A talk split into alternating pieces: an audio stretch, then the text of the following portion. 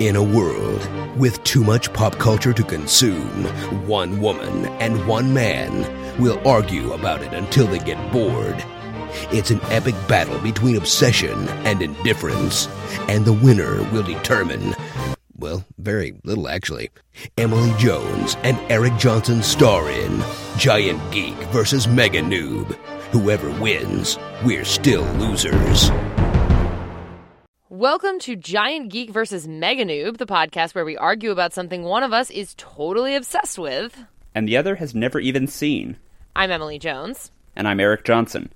Today we're watching The Avengers. Awesome! Iron Man, Captain America, Thor. Oh, Not wait. the superheroes. Not the superheroes. I have a little thing here telling me, no, not the superheroes. It's a 1960s British TV show that follows the adventures of Agent John Steed and a series of so called talented amateurs, or I guess in Britain they say amateurs. Most memorably, Emma Peel, played by Diana Rigg. They investigate mysterious and seemingly supernatural goings on for an unspecified government agency, and I've never seen it. You've never. You know what? I'm. I don't. I'm not even going to pretend. No one has seen this show. Really? I mean, it seems like. I feel like I've heard of it a bunch, maybe Um, I just mean- from you. possibly just for me. And I mean, it was it was super popular both in Britain and in the U.S. when they started airing it in the U.S. Um, it's around. It's not it's not totally unheard of, but it's also not like the fact that you you had never seen Thunderball. I mean, it's it's a little it's Not a as little horrible obscure. It's a little obscure. I'm mostly into it because my dad was really into it. I guess. Um, so Mm-hmm. at some point, my parents decided to take the DVDs out of our local library. I kid you not, real things that happen. and we watched them, and it was awesome. Um, so I love the Yeah. show. I think I definitely heard of the Avengers TV show back when the Avengers movie, the one with Captain America and Iron Man and all those people. Oh, people. that one. When that came out.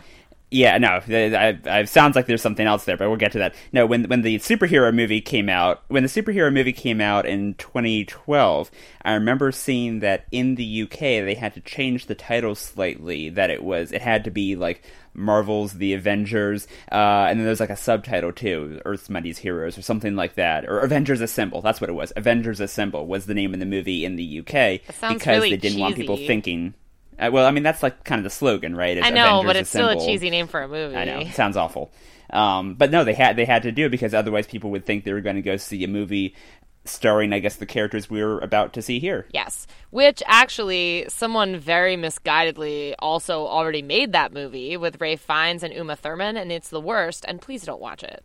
Okay, I mean those are good actors, so I I don't know. You re- really think I shouldn't watch it? It's that bad? I I really hated it. And actually, now that I think about it, that might have been the impetus for the taking the Avengers out of the library because I remember my dad being really excited about that movie and we rented it from Blockbuster, things one used to do, and he was like he was not having it at all. He was like so mad about how it just wasn't right and it wasn't it was yeah, all of the things that it changed from not the change from the show in like a canonical way in terms of like tone and Right. the way that it were. It was like none of the things that he loved about the Avengers were in it, even though it was still Steed and Peel. So you So- grabbed little Emily, dragged her down to the library, and says, "I'm going to learn you some real TV right here." Pretty much, yeah.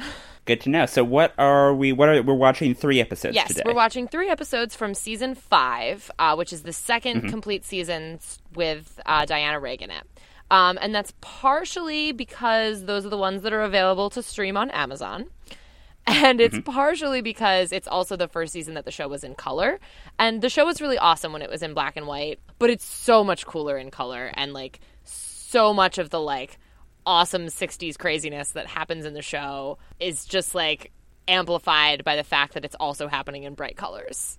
Okay, I know, I'm, I'm looking forward to this now. I'm, I'm thinking when you say like '60s TV color palette, you know, just you immediately there's that's an immediate association with. Okay, I know what you're talking about. So, looking forward to this. It'll it'll be fun and I hope you enjoy it.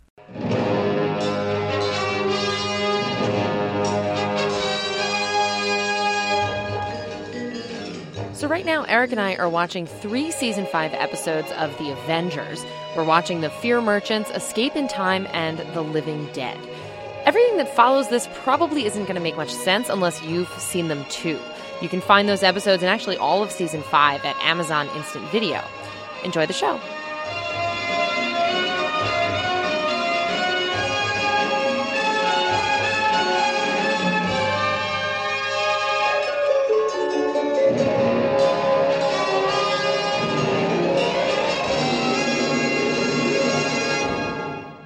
I've just watched three episodes of The Avengers, Eric. Well, okay. For first off, before I get into it, I have a, I have a lot of thoughts. This is going to be a lot of fun to talk Yes! about. But I think it's going to uh, be fun too. I'm so excited that you think it's going to be fun because it's an awesome show. So- right? so so how about how about starting off? You lead off the conversation Okay, here with what I like your, about it. What's your favorite part? Just just just pick one if, if you can. If you can narrow it down to one. Okay. My favorite part about this show, besides everything and also Diana Rigg's perfect hair, is the way that Steed and Mrs. Peel are always composed, always they're always just so Ready, they're for the yes, situation. they're ready there. for the situation and they encounter all kinds of crazy nonsense and yet they they sort of meet it all with like a little more than a raised eyebrow like they're not they're they're always unfazed isn't the right word but they're just they're just so calm and collected in the face of like you know murder and vast conspiracies and and being tied up and threatened with torture and it's always just like Strange clothes you wear. The devil's work. Designed to daze and to bewitch a man's senses. To inflame him to lust. You should see me 400 years from now. You're a heretic. A bawd. A witch.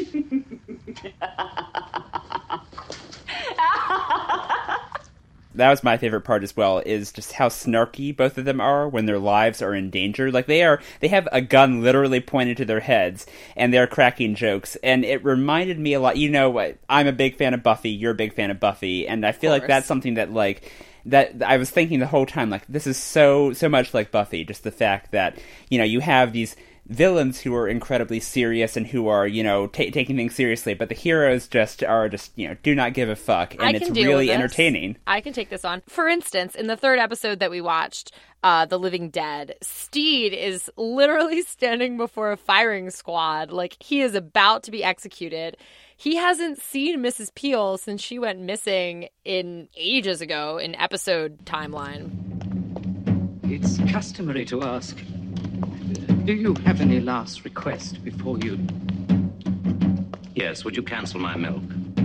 like like he's so you know he's he's just like whatever you know i'm gonna die or you know mrs peel's gonna save me either way you Right. know the concern is he's pretty confident exactly and the concern is for his you know he's to- total never even never even breaks a sweat and actually the the other thing that i love i mean I'm, i know i'm supposed to say one thing but it's a related thing yeah um, yeah, yeah. is that what we're talking about with their sort of calm, cool, collected whole vibe that they give off is Right. that a lot of times that almost applies more to Emma than it does to Steed.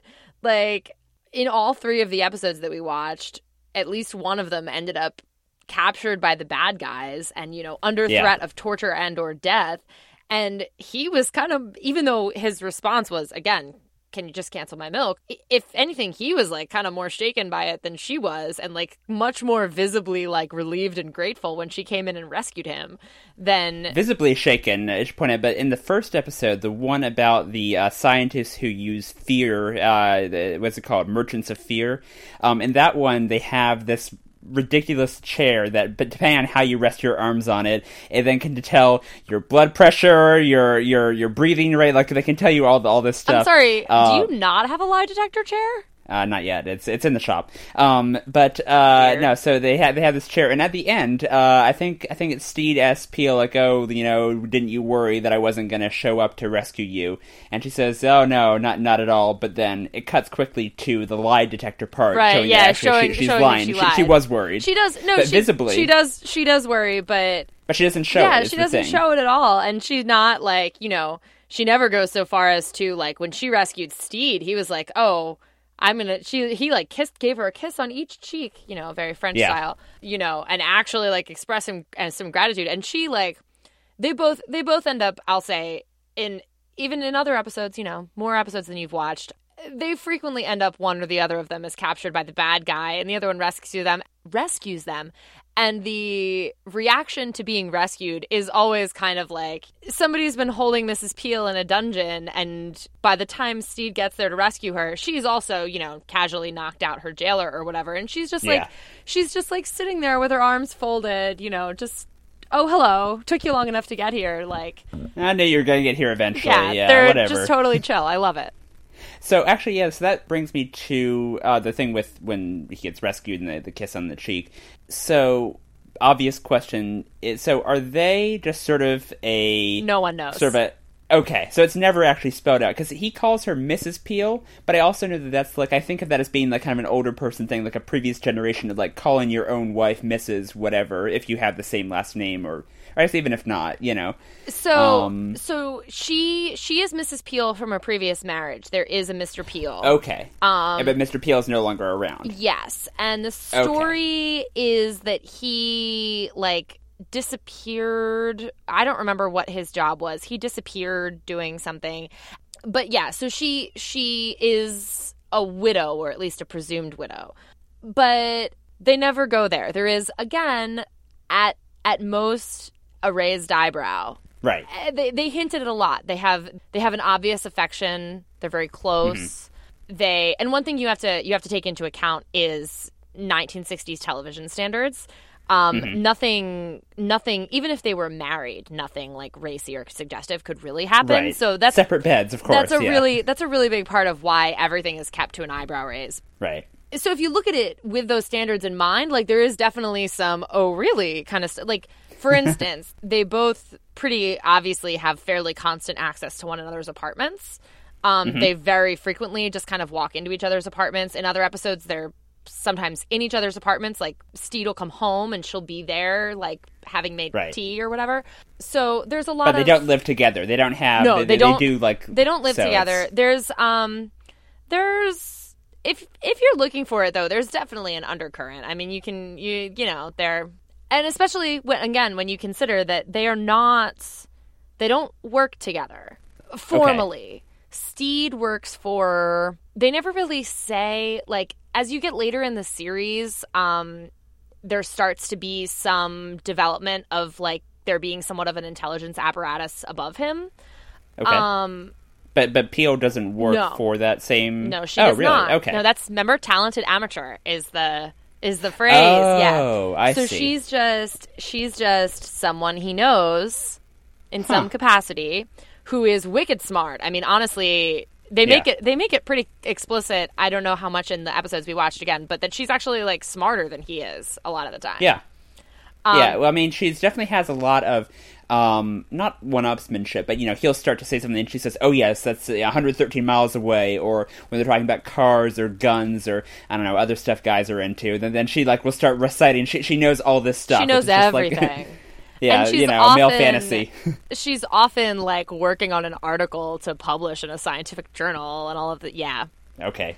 No, but I kind of I kind of got the vibe though. It kind of reminded me of like you know the Thin Man movies where you have kind of these this couple where this they're like total alcoholics, but they're they're married and they're very clearly like you know uh, they're very clearly in love and they just solve crimes together in between bouts of yeah drinking. exactly You know? and That's- that's sort of during the- bouts of drinking i mean the crimes often come crashing that into their dinner parties yeah, th- th- these two like at the at the end of the first episode. Now, where do we keep the champagne? I've run out. Not a drop in the place. What? Just kidding. Of course we have champagne. We always have champagne. Why wouldn't we have champagne? right You and it's like- actually that's the, the episode you're referring to is the fear merchants and they kind of play on that as like Now that really frightened you, didn't it? Right. So, um, back to the whole thing of like 1960s TV standards. There's definitely, you know, a lot of, you know, nudge, nudge, wink, wink, say no more sort of stuff going on. But I was kind of surprised there were some brutal murders in this show. Like, really, for especially for such a, a campy, you know, cartoony sort of show. Like, there's a guy who got crushed to death by a falling bulldozer. There was just a whole line of people who got mowed down by Mrs. Peel with a machine gun. yeah You know? and when the guy got crushed by the bulldozer you notice steed's only reaction was to fix his hat Exactly. Fix his bowler hat and and climb out like yeah I'd expect that from James Bond, but like that that that's like cold and you know like that that, that was Yeah, they um, have a pretty chill relationship with murder. yeah. So I, I don't know. That has kind of uh, jumped out at me. But then on the other hand, on the opposite extreme of that, the show could be very cartoony at times. Like just in terms of obviously the premise, you have these you know very elaborate plots for no real discernible gain, you know, and you have the secret organization where there's a random German scientist because, you know, it's 1960s, we still hate the Germans. Of course and, we do. Of course, yeah, and uh, and then and actually the third episode, another random German because we hate the Germans. Um, but sort of the cartoony nature of the show, like you know, the opposite end of all the brutal death. You have the, these scenes. I'm thinking especially of the first episode, uh, "The Merchants of Fear," where you have a guy who's really scared of birds. Okay, cool, scared of birds, freaks out. I will buy that. To get away from the bird, he jumps out of a window to his death, and I'm just like, um, is that really the logical response to avoid a bird that's loose in your office? It just No, it's- seems a little extreme, just a tad, a smidge extreme. I'm. Was it intentional that he jumped out? I think so. Oh, I- I, thought he kind of like. I thought he was sort of like in escape mode, but not necessarily like I'm going to jump out the window to my death. I thought he was just more kind of like this is the fastest way out of this closed space with my number one fear. I guess, but I mean, you have I, I, I don't know. Other characters were seem content just freaking out and just like losing their minds, but staying in the room and not dying. And some for some reason, this guy decided eh, oh, Yeah, def- self defenestration. You know, needed, we needed a death just to, Yeah. to drive home the seriousness of it. Uh, No, and I mean like the that premise in general, like right? you know, we all silly. have we all have things that we're seriously afraid of, but Right. when confronted with them, would we go absolutely out of our wits? I don't know. Maybe that's maybe that's a response that's very specific to the psychological profile that also goes into being the CEO of a ceramics corporation. I'm not sure. It's very convenient that all six of the ceramics CEOs had very common phobias. I mean, that's just that's a total money saver for, for, for the evil organization. Like they just they didn't have to do any work. It's just like, oh, his dad's an ornithologist. He must be afraid of birds. Get him. um, I actually, yeah, I, wr- I wrote always down the line. that's yeah. always what you're looking for in your victims when you are an evil organization. It, yeah, in the episode when they're kind of like before they launch, before they release the bird on him, they say, "Oh yes, he's clearly unstable. His father was an ornithologist," and it's one of those things where you know not everyone knows ornithologist means person who studies birds, but if you do, it's just like.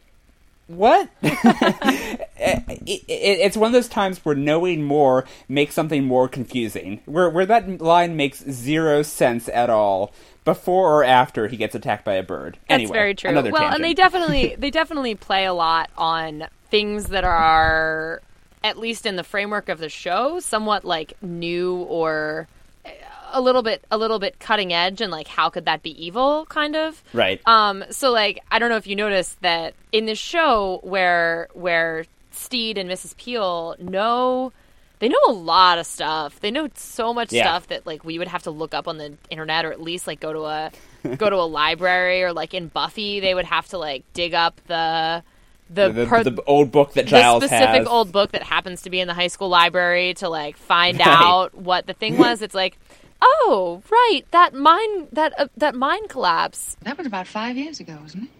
There were 30 men lost, and the roof caved in. And they were never able to get out. The pit was sealed off, and the mine closed down. and it's exactly accurate. Like they they do a lot of that stuff. But and so even though they know they know all of these weird random details, Steed has never heard of arachnophobia.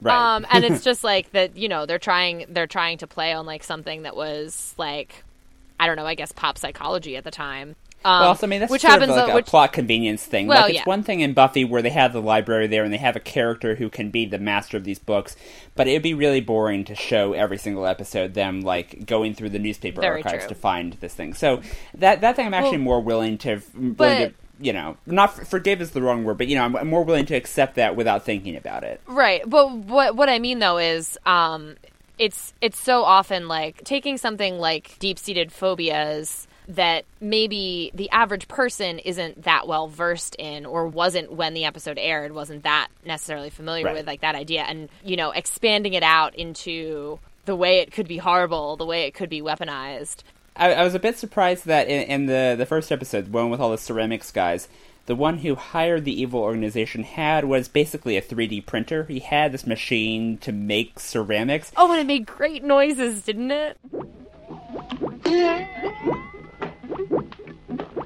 But it, it never came back. It was just there to make those noises, and then it was just like it, it's not like that was important to the plot at all. Um, so that was kind of weird. And then in the third episode with the time travel, in that one you have basically what is the world's least functional slot machine, where you you have a uh, it's a slot machine with with the handle, and it can only land on five things, five different years, and then when it's unplugged, it spits out a coin. Um, so I, I don't, I don't, not sure if I get it, but it was, it was like I thought that was very funny the way they seemingly repurposed a an actual slot machine for the sake of a, a time travel or or at least the appearance of a time travel device. How else would you accomplish time travel given Yeah. not having a TARDIS? Like uh, that I know makes it's almost sense as ridiculous as having a phone booth that can travel through time. I mean, seriously, that, that's you know ludicrous. but also um, excellent. Yeah.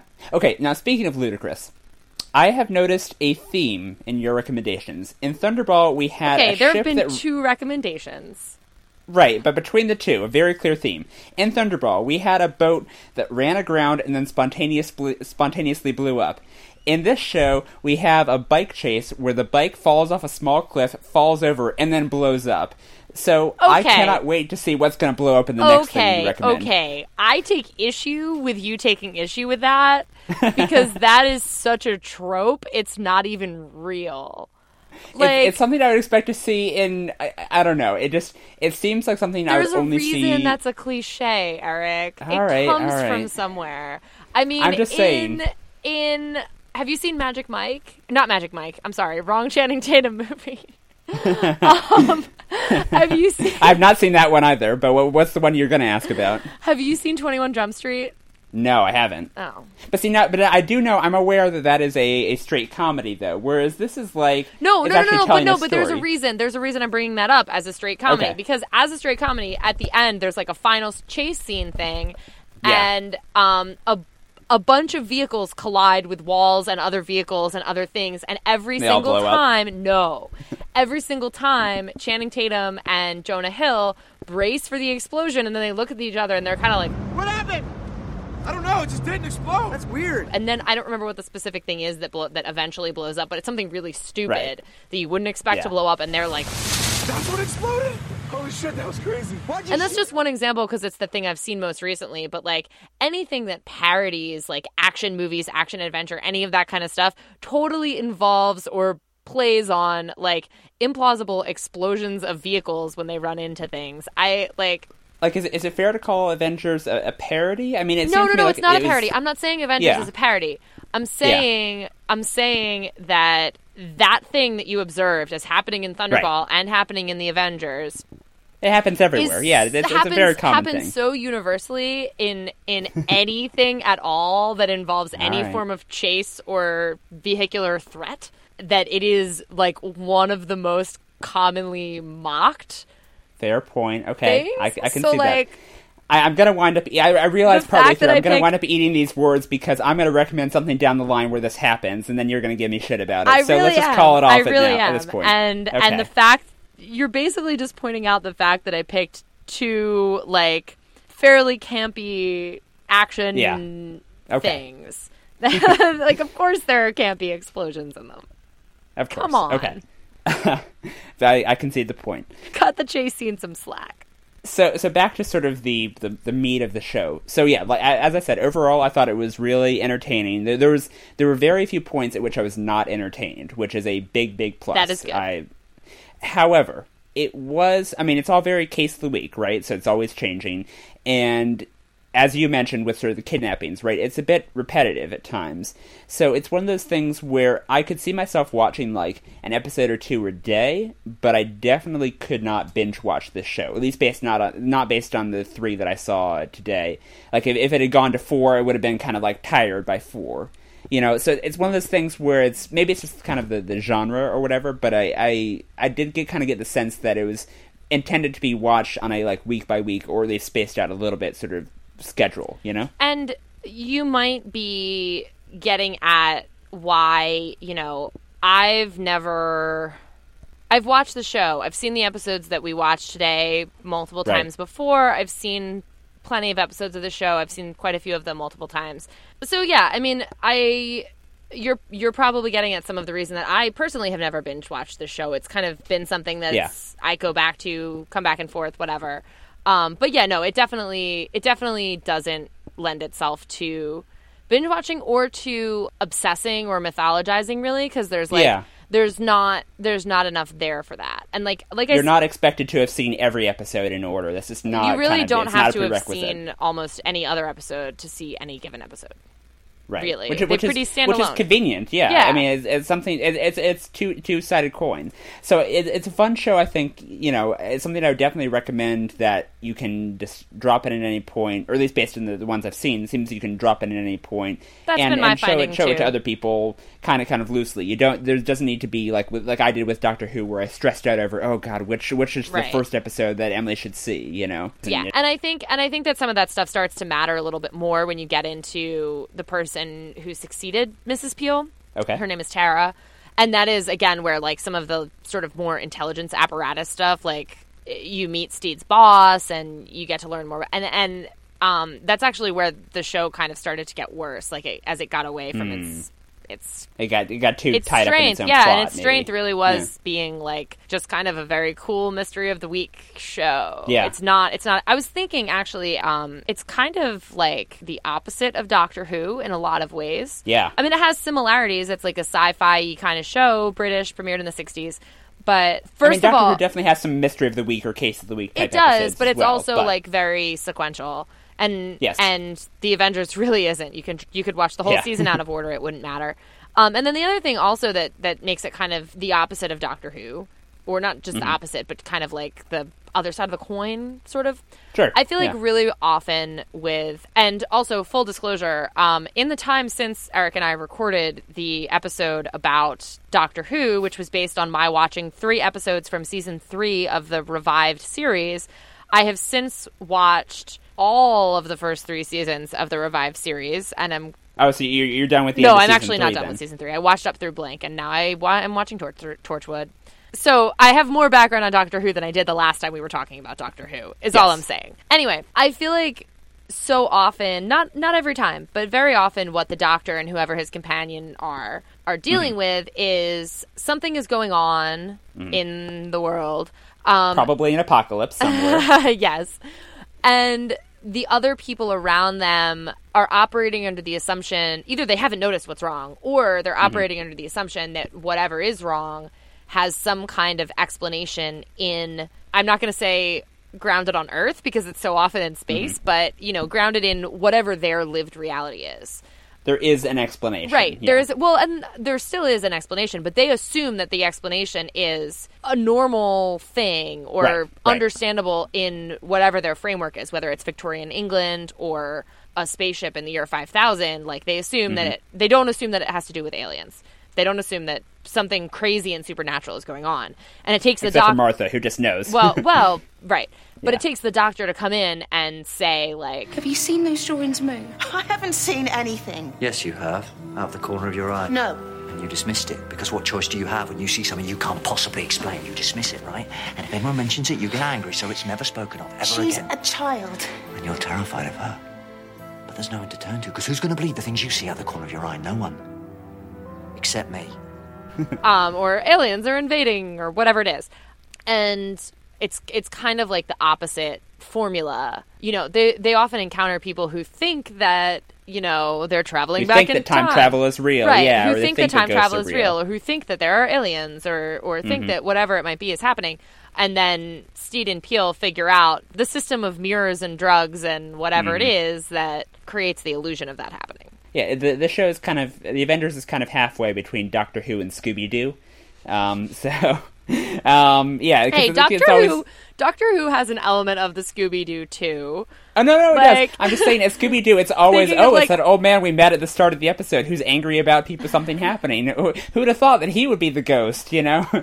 um, so there's there's always kind of a yeah. At least, at least m- maybe I'm wrong. Maybe there are later episodes where things are the formula's different, but at least in these episodes, there's kind of a in a fun way, in an entertaining way, but oh, a there's sort of definitely a sort of- formula. This might be a good time to note. I don't know. I don't know if this is something that you noticed or all at all or picked Hmm. up on that Steed is Steed is very old guard. way Yeah. older guard. I'm, I mean, his car, his car is. I'm not gonna, Mhm. I'm not gonna put a decade on it because I don't know enough about cars. But it's, but at least two decades old. it's an early. yeah. Oh, more than that. It's an early 20th Yeah. century's car, and you know he's very much in like this like Edwardian outfit, like totally old, Mhm. not a, not a. You know, '60s cut of suit, often double-breasted, wearing his bowler hat. and He's totally bowler hat and the umbrella. Oh yeah, and- and then yeah. and then Mrs. Peel is is all modern, super mod with like her like Mhm. cutouts and her crazy brightly colored catsuits and stuff. Like Yep. and, And she- at one and point she says like, "Oh yeah, I'm, I'm a fully emancipated woman" or something like that, which is just kind of like, "All right, we're in the '60s, Yeah. cool." Uh, yeah, so this is this is just an observation, not not a complaint. But I wanted to just ask about the Eyebrow raise. wardrobe changes in this show. The wardrobe changes, they're totally impractical. Oh, yeah. there are there are things where it's like they do one thing in one room, and by the time they go to the other room, like literally next door, they've both changed their clothes. Like I understand kind of the reasoning of like, okay, color TV is new. Let's show off the colors, right? Like, I mean, that's something that's like you know part of the whole '60s palette of the of these shows. But I was just cracking up. and also like, Dia- Diana Rigg is young and pretty, and let's put her That- that let's put her in let's put her in as many like bizarre mod outfits, showing Yep. that off as we possibly can, including like weird cutouts Yep. and There's there's one point I wrote this down where she was in one of the one of those weird outfits, and they're talking about she's taking the in the Merchants of Fear where she's taking the questionnaire from the, from the marketing group, and she says like, oh, there's some extremely revealing questions. Oh, yeah. turns and then and then like you know a whole a whole side of her body's exposed. You know, it's Super it was- it was- intentional. It was it was really funny. Um, just that that's not a, not a complaint at all. I just thought that was so uh, so hilarious, and it was almost like a game. By the time I got to like the second or third episode, I was just like, "What's she gonna be wearing next time?" you, you know, um, I don't normally. so glad that we're recording this because I don't think that is like I'm not. I've definitely never heard you say that before. I'm I not don't sure normally that's an- care about clothes. I'm not I- I sure don't that re- that's. I'm not sure that's a sentiment you've ever expressed before. So I'm really glad I have no. it on record and I usually tape. ignore like Eric. Johnson just said the sentence. Oops, deleted. Oh shit! I just lost the tape. Sorry. Um, Eric no, Johnson okay. just said the sentence. I found myself watching to see what she'll be wearing next. it's not it's not like I'm anti wardrobe or anything. It's I not know, like you're- I'm anti the craft that goes into making costumes. It's just that I never notice it. But here it was taken to such a degree I couldn't not notice it, and I and I had a lot of fun with it. I will f- fully, fully cop to the fact that that was that became part of the fun of the show for me. So point to Emily. That's a large part of why watching the color season is also really big.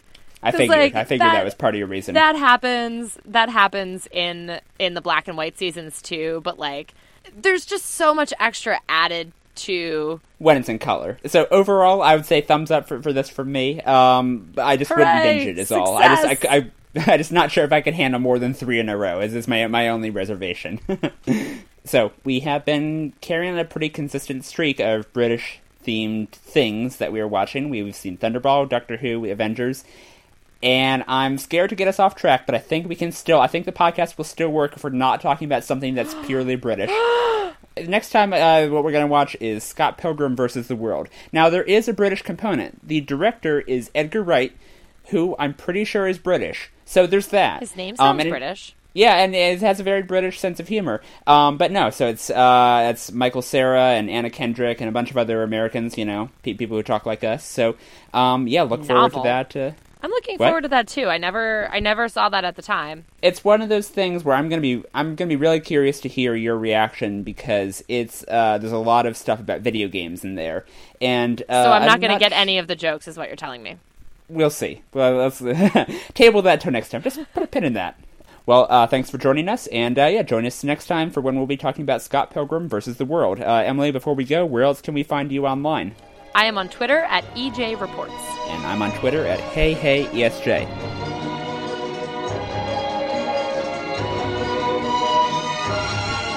This has been Giant Geek versus Mega Noob. For more, visit gvnpodcast.com.